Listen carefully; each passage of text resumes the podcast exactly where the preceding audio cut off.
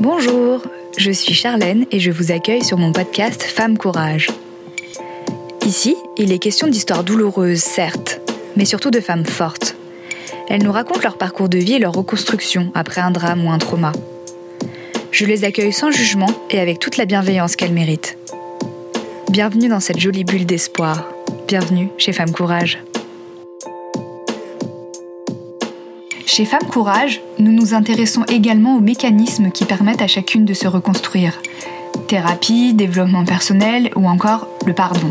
Je décrypte pour vous des concepts qui, je l'espère, vous seront utiles. Dans cet épisode, je vais tenter de vous expliquer ce qu'est la résilience. Oui, parce que c'est le cœur de mon podcast Femme Courage, puisque toutes les femmes qui témoignent à mon micro ont un point en commun. Elles sont en chemin vers la résilience. Mais d'où vient ce terme, me demanderez-vous? Eh bien, ça vient du verbe latin résilire, qui signifie littéralement rebondir. Ce mot a d'abord été appliqué aux sciences physiques et désigne l'aptitude d'un matériau à résister à un choc et à retrouver sa forme initiale.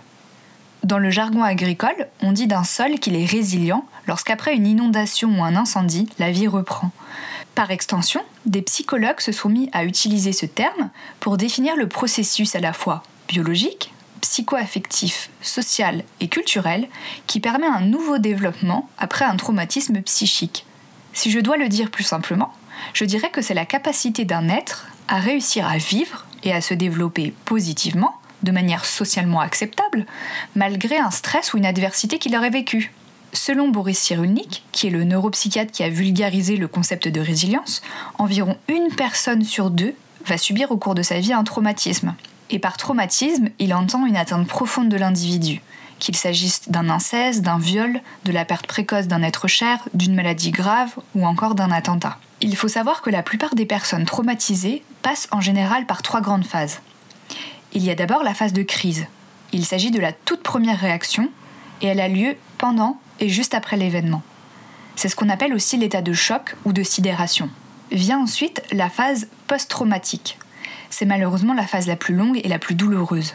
Elle intervient dans les trois mois après le traumatisme et c'est à ce moment-là qu'apparaissent les fameux symptômes post-traumatiques. Ces symptômes sont assez variés et il n'est pas toujours simple de les lister, mais en général, l'individu va ressentir des palpitations cardiaques, avoir une respiration rapide, être secoué de tremblements ou avoir des angoisses excessives. La victime peut également avoir des flashbacks, des pensées qui s'imposent à elle et qui deviennent incontrôlables elle peut aussi avoir des difficultés à se concentrer ou développer une hypervigilance. Et enfin, il y a la phase de résolution. Le traumatisme commence à être intégré. La peur, la colère et la tristesse s'estompent peu à peu pour laisser place à un retour à la normale. C'est le moment où la victime va montrer un regain d'intérêt pour les activités du quotidien et pour les personnes qui l'entourent. Elle pense de moins en moins à l'événement traumatique, et lorsqu'elle va y penser, le souvenir n'est plus aussi douloureux pour elle. Mais il faut bien comprendre qu'un même drame n'aura pas les mêmes répercussions et la même portée en fonction de la personne qui en est frappée. Certains parmi nous vont par exemple être traumatisés par la mort de leur chat, alors que d'autres vont traverser des événements effroyables et violents sans en sortir traumatisés pour autant. Je dirais que c'est pour cette raison d'ailleurs qu'il ne faut jamais juger la réaction de l'autre face à son traumatisme. Nier sa détresse peut même accentuer sa souffrance en le culpabilisant de ce qu'il ressent. A l'inverse, évitons de faire sentir à quelqu'un qu'il n'est pas normal parce qu'il ne souffre pas face à un événement que nous, nous considérons comme traumatique. De la même façon, la capacité de résilience est propre à chacun et dépend de plusieurs facteurs. Il y a tout d'abord la personnalité de l'individu. Il y a des personnalités qui rendent plus facile le travail de la résilience. Avoir de l'humour, de l'espoir, être pragmatique, avoir une facilité à créer des liens, être optimiste, tout ça, ce sont des traits de personnalité qui favorisent la résilience l'environnement joue également un rôle essentiel dans le processus de résilience. Famille, amis, soignants ou même thérapeutes, la réponse de cet entourage au traumatisme vécu peut être déterminante. Pour toutes ces personnes, on parle alors de tuteur de résilience. Il s'agit d'un point d'accroche sur lequel la victime pourra s'appuyer pour reprendre vie, tout comme on utilise des tuteurs pour aider une plante à pousser droit. On ne le dira jamais assez, mais le soutien, c'est probablement la clé de voûte du processus de résilience. Et enfin, le troisième facteur, c'est la capacité à pouvoir dire le traumatisme. Il est important de pouvoir le formuler, en parler. Beaucoup vont aussi pratiquer un art.